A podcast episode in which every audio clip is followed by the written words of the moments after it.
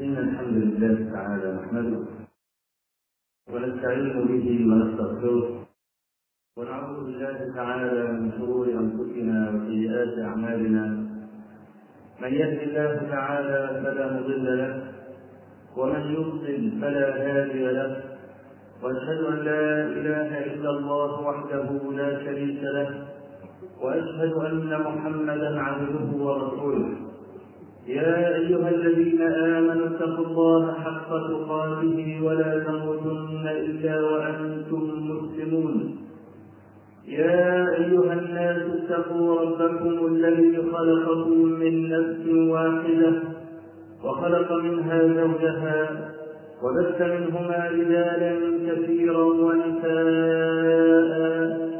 واتقوا الله الذي تساءلون به والأرحام. إن الله كان عليكم رقيبا. يا أيها الذين آمنوا اتقوا الله وقولوا قولا سديدا. يصلح لكم أعمالكم ويغفر لكم ذنوبكم. ومن يطع الله ورسوله فقد فاز فوزا عظيما. أما بعد فإن أصدق الحديث كتاب الله تعالى وأحسن الهدي هدي محمد صلى الله عليه وآله وسلم وشر الأمور محدثاتها وكل محدثة بدعة وكل بدعة ضلالة وكل ضلالة في النار. أيها الإخوة الكرام فإن من المستقر عند المؤمنين جميعا أن طاعة النبي صلى الله عليه وسلم فرض وأنها أحد أركان الإيمان والإسلام.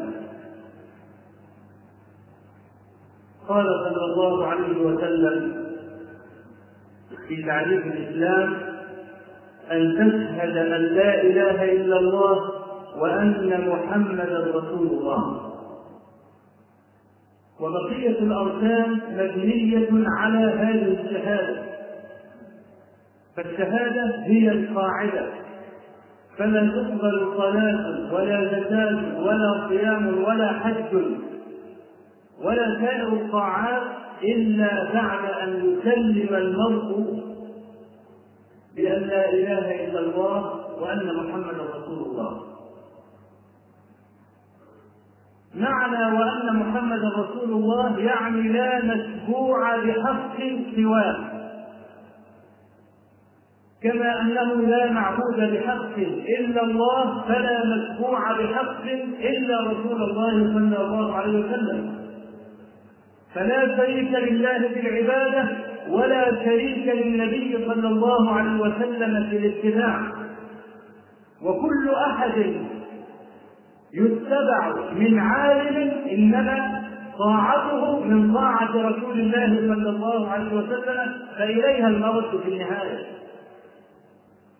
كما قال سفيان بن عيينة رحمه الله إن رسول الله صلى الله عليه وسلم هو الميزان الأكبر الذي يوزن عليه كل أحد.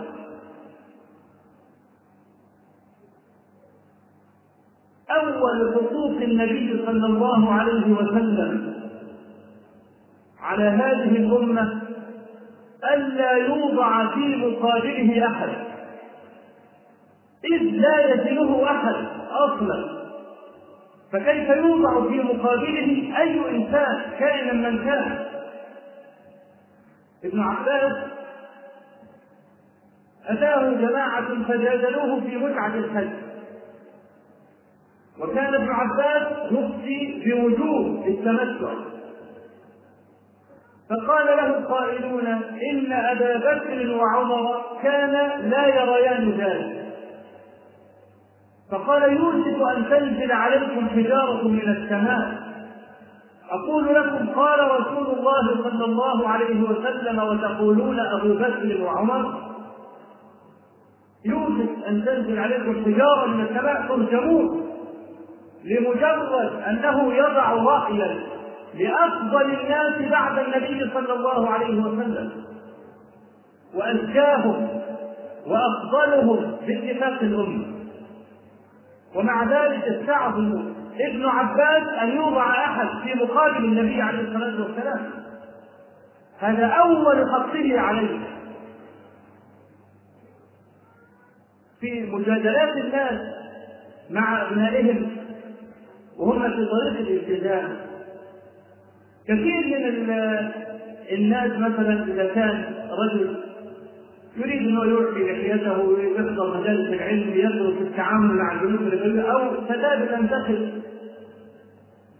فيقف لهم بالمرصاد والشاب ماضي بعزيمه والفتاة ماضية بعزيمه الكلمة المشتركة التي يقولها الناس إذا لم يزعج الفتى أو الفتاه لما يريدون يقول أنت مالكش فيه. ليس لك كبير. لا والله ده له كبير ولا أكبر منه. وهو رسول الله صلى الله عليه وسلم. أنتم ليس لكم كبير. لم يكن خالفتموه ولم ترجعوا إليه وطاعته واجبة. ومخالفته تساوي نار وعذاب. فمخالفته ليست بالأمر الهين. فأول حقه عليه ألا تضع أحدا في مقابله. لأن لأنه لا يزنه أحد. ولكن يا أخي هذا الحق إنما ينبني على شيء ضروري. وهو أن تحبه أن تحبه. فإن أحببته حققت هذا الحق الذي هو له صلى الله عليه وسلم. روى البخاري من حديث عبد الله بن هشام قال كنا مع النبي صلى الله عليه وسلم فأخذ بيد عمر. فقال عمر يا رسول الله والله لأنت أحب إلي من كل شيء إلا لك. فقال له النبي صلى الله عليه وسلم لا يا عمر حتى أكون أحب إليك من نفسك فقال عمر مباشرة بلا تردد الآن يا رسول الله والله لأنت أحب إلي من نفسك الحب هنا ليس حب الطبع إنما هو حب الاختيار. فإن المرء قد يطبع على حب ولده حتى يموت من حب. لو مس الولد شيء يموت ويهلك.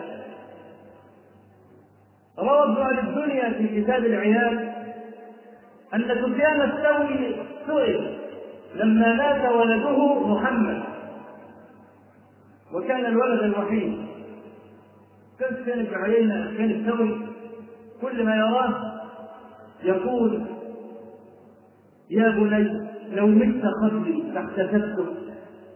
وهو احب واحد إليه. ليس له ولد في الدنيا غيره. يقول لو مت قبلي فاحتسبته فمات الولد. فسئل ماذا فعلت يوم مات محمد؟ قال قلت دما. بال دما من الحزن. لا سبيل إلى تغيير الصناع ممكن إنسان يحب إنسانا آخر إلى درجة الهلكة. ويغلب على حب مثل حب الوالد لابنه. وحب الطبع لا يحتاج إلى توصية. لا يحتاج إلى توصية. ولذلك أوصى الله الأبناء بالآباء وليس العكس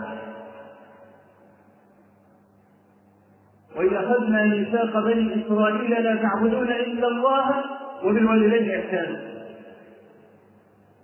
واعبدوا الله ولا تشركوا به شيئا وبالوالدين إحسانا.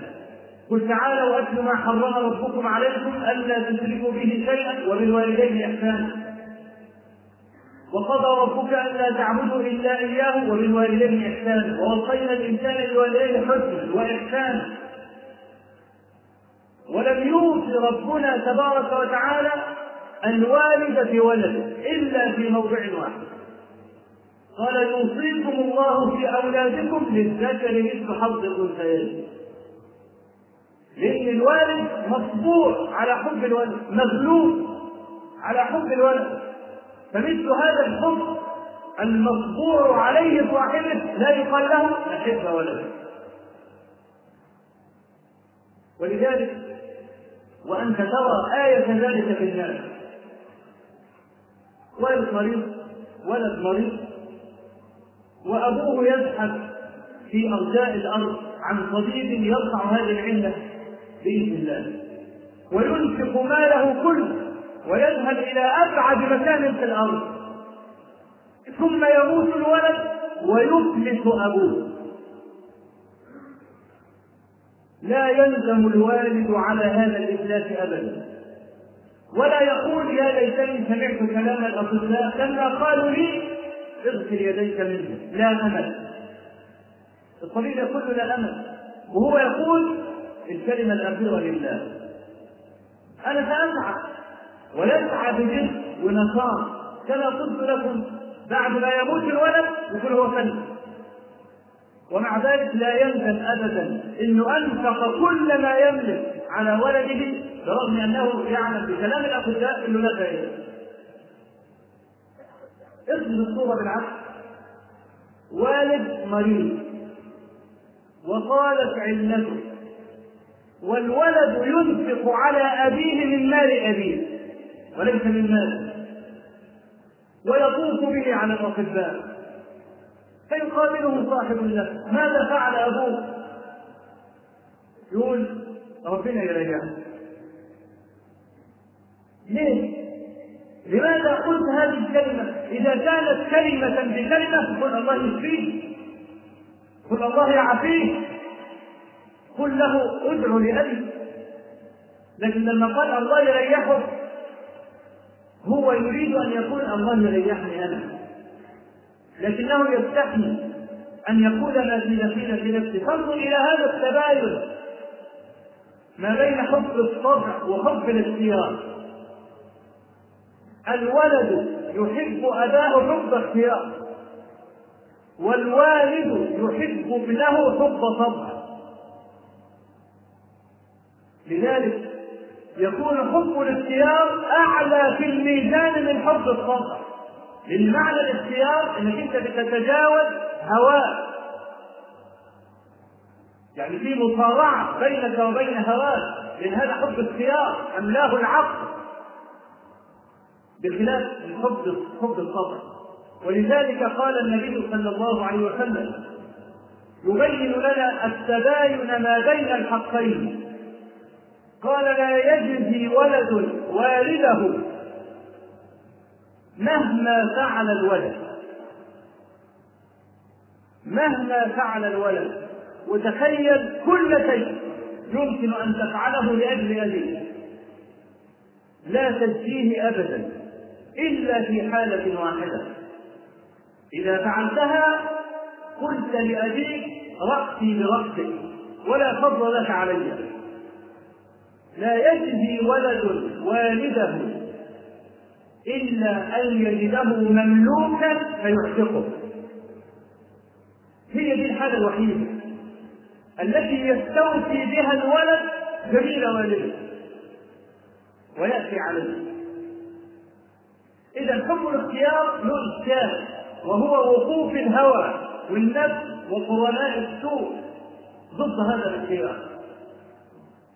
فالنبي صلى الله عليه وسلم لما قال له عمر أنت أحب إلي من كل شيء إلا نفسي. قال لا يا عمر حتى أكون أحب إليك من نفسك ليس هذا هو حب الطبع لا إنما هو حب الاختيار. ولذلك بادر عمر مباشرة وأعلن أن أن حب النبي صلى الله عليه وسلم أولى من حب نفسه. يبقى معنى الحديث كأن النبي صلى الله عليه وسلم قال يا عمر إنك لا تصدق في حبي إلا إذا آثرت رضاي على هواك ولو كان فيه سلف نفسي هذه معنى الحديث لا تصدق في حبه إلا إذا آثرت رضاي على هواك ولو أدى اتباعي إلى هلاك نفسه.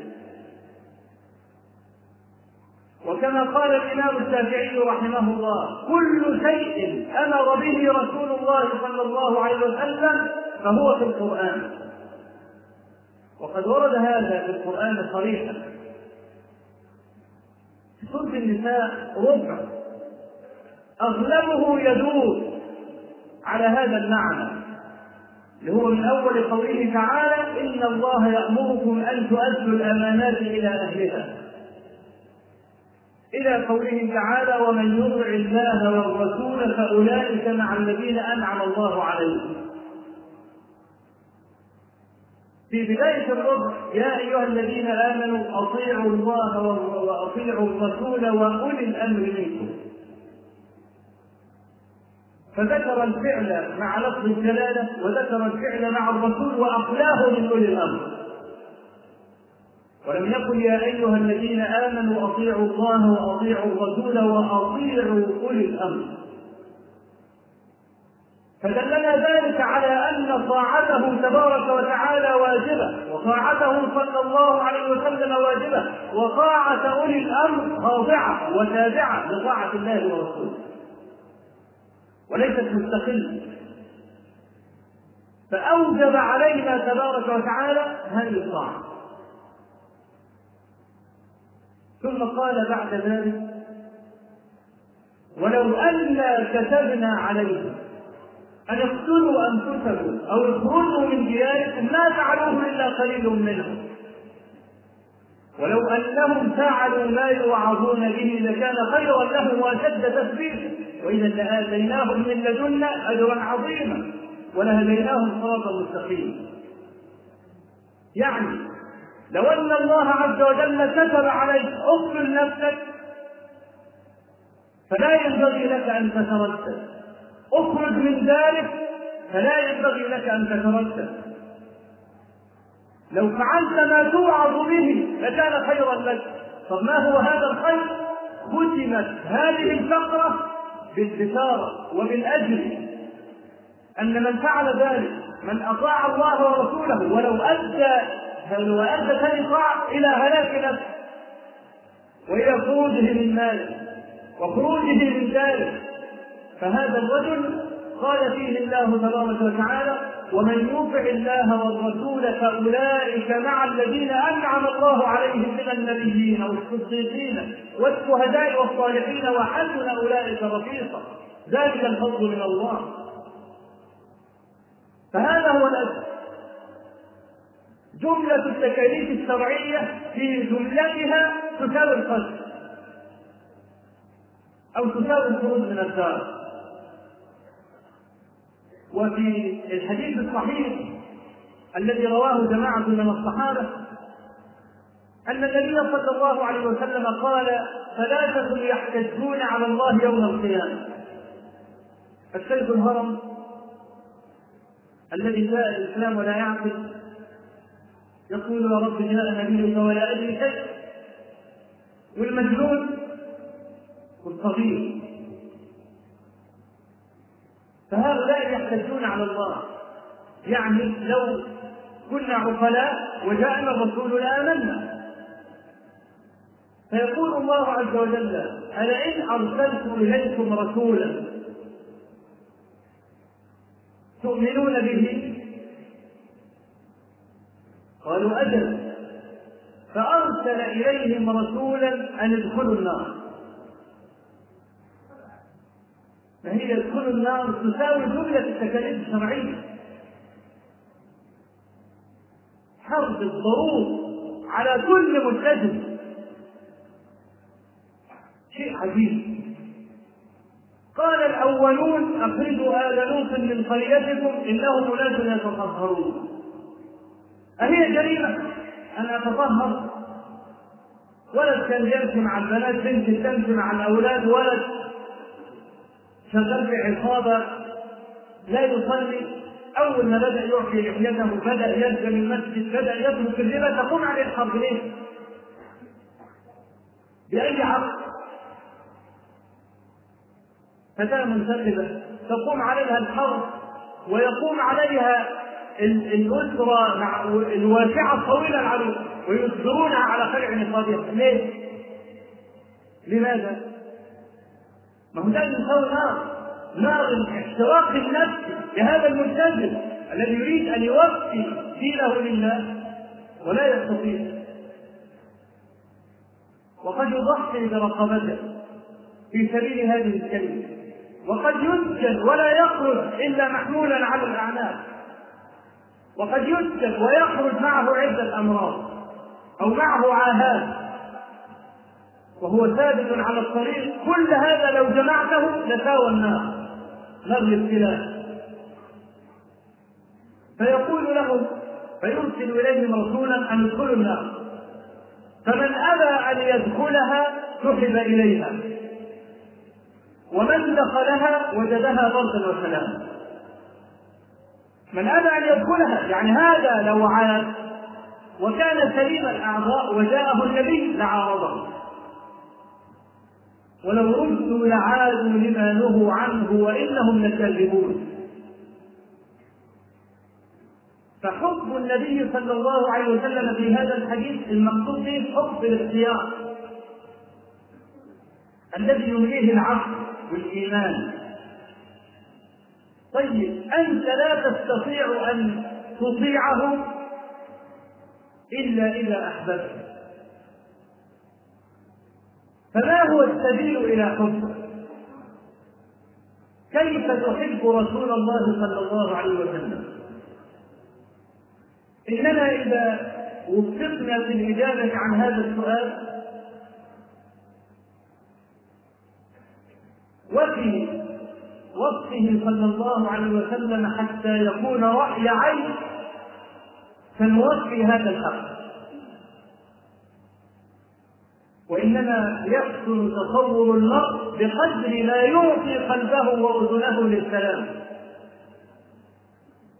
فإنه إذا أعطى أذنه وقلبه عاين أو كان قريبا من المعاينة. والفرق ما بين المعاينة والسماع المجرد كما كالفرق بين السماء والأرض. قال القائل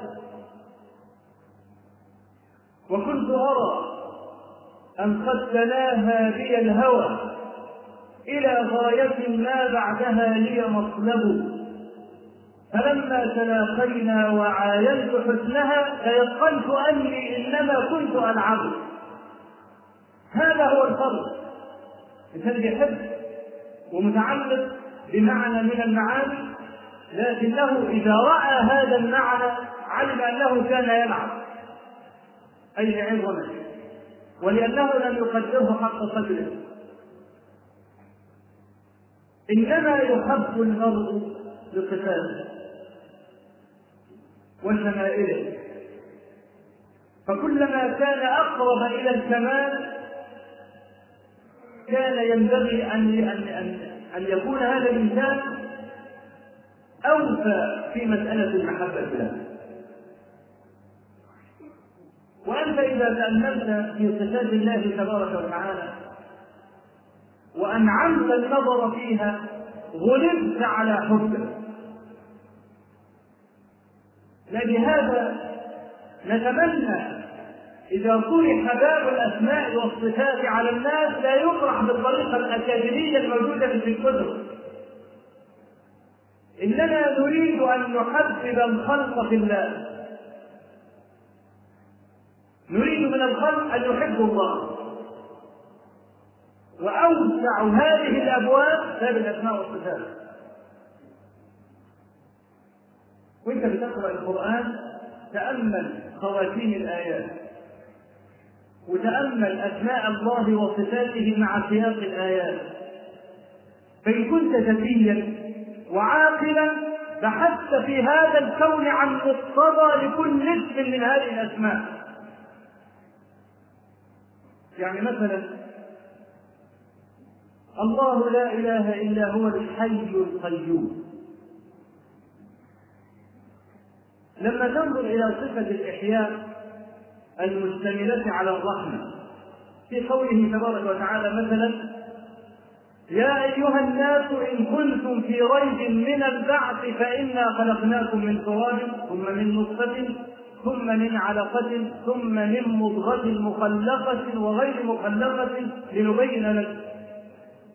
أرجو أنك أنت تعطيني سمعك لأن الآيات لها سياق. ونقر في الأرحام ما نشاء إلى أجل مسمى. ثم نخرجكم طفلا. ثم لتبلغوا أشدكم ومنكم من يتوفى ومنكم من يرد إلى أرسل العمر. لكي لا يعلم من بعد علم شيئا خلاص؟ ثم قال تعالى وترى الأرض هامدة. فإذا أنزلنا عليها الماء اهتزت وربت وأنبتت من كل زوج بهيج. ذلك بأن الله هو الحق وأنه يحيي الموتى وأنه على كل شيء قدير. وأن الساعة آتية لا ريب فيها وأن الله يبعث من في القبور. وقال تعالى ومن آياته أنك ترى الأرض خاشعة. فإذا أنزلنا عليها الماء اهتزت وربت. إن الذي أحياها لمحيي الموتى. إنه على كل شيء قدير. انظر إلى هذا الرب. ما بين خلق الإنسان وما بين الأرض. إنما يتكون المرء جنينا في بطن أمه. والنساء هي الأرض. التي تبذر فيها النطفة. فتخيل امرأة لا تنجب. وضاقت على الأطباء وقالوا لها لا أمل. تستطيع أن تصف حالتها دبلانة وحزينة ولا أمل لها. وترى الأرض هامدة هامدة زي خاشعة وأظهر علامات الخشوع الذل والانكسار فإذا أنزلنا عليها الماء فإذا ذهبت المرأة إلى طبيب وقالت مبروك انت حامل اهتزت وربت وربربت وتورد وجهها وصار لها في الدنيا أمل. فإذا تأملت هذا في الناس وفي الأرض علمت معنى المحيي وبان لك هذا الاسم هو صحيح في القرآن لكن إذا ربطته بواقع زاد إيمانه. علاقة ما بين نمو الإنسان وما بين الأرض. والمرأة هي الأرض. كما قالت امرأة أبي حمزة لما هجرها لأنها لا ترث السكون قالت ما لأبي حمزة لا يأتينا. غضبان ألا نلد البنين تالله ما ذاك بأيدينا. إنما نحن كالأرض لزارعين نخرج ما قد يبدر فينا. ولذلك لا عهدة على المرأة في مسألة الذكور والإناث رجل متزوج امرأة عندها بنات على طول أنا أتزوج واحدة سبعة عشان أجيب ولاد. لا عهدة على المرأة في هذا. فانظر إلى آثار الله عز وجل في هذا الكون. واربطه بأي اسم من الأسماء والصفات. اسم الوكيل. لما واحد يظلمك بتقول حسبي الله ونعم الوكيل. ويبتدي يروح يعمل ضده يضبط نفسه يروح الاسم يعمل له محضر. ويتبنى عليه. مع أنه قال حسبي الله ونعم الوكيل. اذا هذا الإنسان لم يفهم معنى الوكيل. عشان يروح يضبط نفسه ويعمل تقرير مكذوب يبقى لم يفهم معنى الوكيل. إيه معنى الوكيل أو الكفيل لا يكون الوكيل وكيلا حتى يحفظ ولا يكون كفيلا حتى يحفظ. فإذا لم يحفظ لم يكن لا كفيلا ولا وكيلا. قصة الخزنة التي رواها البخاري في صحيحه من حديث أبي هريرة رضي الله عنه أن النبي صلى الله عليه وسلم قال تسلف رجل من رجل ألف دينار. فقال الرجل ائتني بكفيل. قال كفى بالله الكفيل. ائتني بوكيل قال كفى بالله وكيلا. ائتني بشهيد قال كفى بالله شهيدا قال صدقت وأعطاه الألف دينار على أجل. بعد ما انتهت المدة المضروبة أراد الرجل أن يوفي دينه إلى صاحبه وكان بينهما بحرا. هاجت الريح انقطعت حركة الملاحة وحيل بينهما. الرجل صاحب المال منتظر على الشاطئ الآخر والرجل المدين على الشاطئ الثاني فلما يئس المدين أن يجد مركبا أتى بخشبة فنقرها ثم رفع بصره إلى السماء. قال ربي إنك تعلم أنني جئت فلانا فقلت أشربني ألف دينار؟ قال كف قال ائتني بشهيد. قلت كفى بالله شهيدا فرضي به. قال ائتني بكفيل قلت كفى بالله كفيلا فرضي به. ائتني بوكيل قلت كفى بالله وكيلا فرضي به. وإني أستحفظك هذه الخشبة. وضع الألف في نص الخشبة ومسمر عليها وقذف بها في البحر. إيه يعني خشبة؟ في بحر اللجي الموت فيه كالجبال. أليس من السهل أن تبتلع هذه الخشبة تروح لكن الله وكيل. يعني إيه وكيل؟ يعني حفيظ. كفى بالله كفيلا. ولذلك البخاري افتتح كتاب الكفالة بهذا الحديث. ليقول لك لا يكون كفيلا إلا أن يكون حفيظا. فإذا ضيع لا يكون كفيلا ولا يكون وكيلا. فلما رمى بالخشبة في البحر وذهبت الخشبة ووصلت إلى الرجل على الشاطئ الآخر وجعلت تتأرجح على الموت تروح وتجيء ولكن لا تمشي مع الموت. فلما يأتي الرجل أن يجد مركبا ونظر إلى الخشبة فقال آخذها أستبدئ بها أنا وعيالي. فأخذها. فلما ذهب إلى البيت نقرها فإذا صرة تنزل منها فتح الصرة إذا كتاب من صاحبه إليه. أنه قد قيل بيني وبينك وإني قد استودعت الشهيد والكفيل الخشبة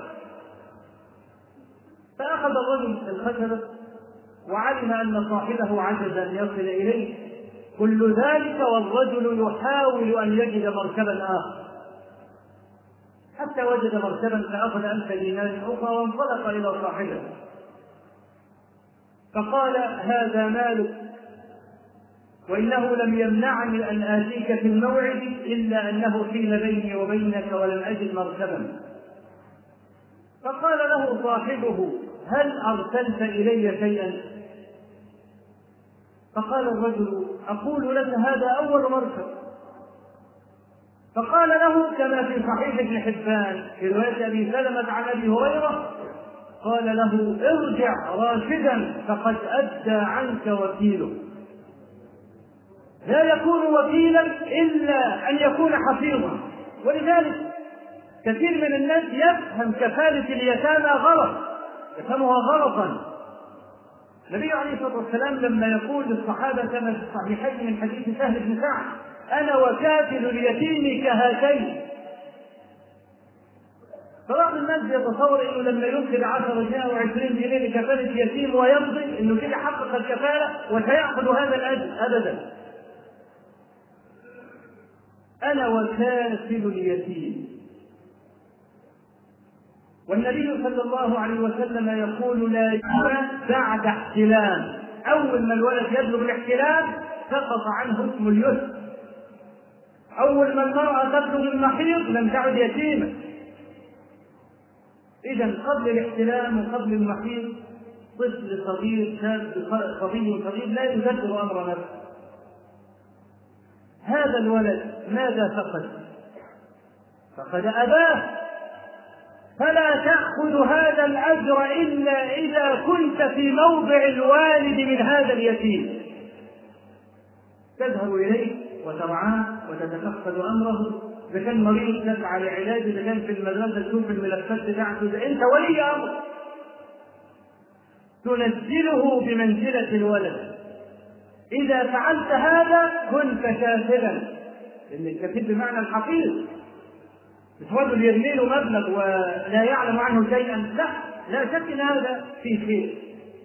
لكن لا يصل إلى هذا الفضل أن يكون هو والنبي صلى الله عليه وسلم كهاتين.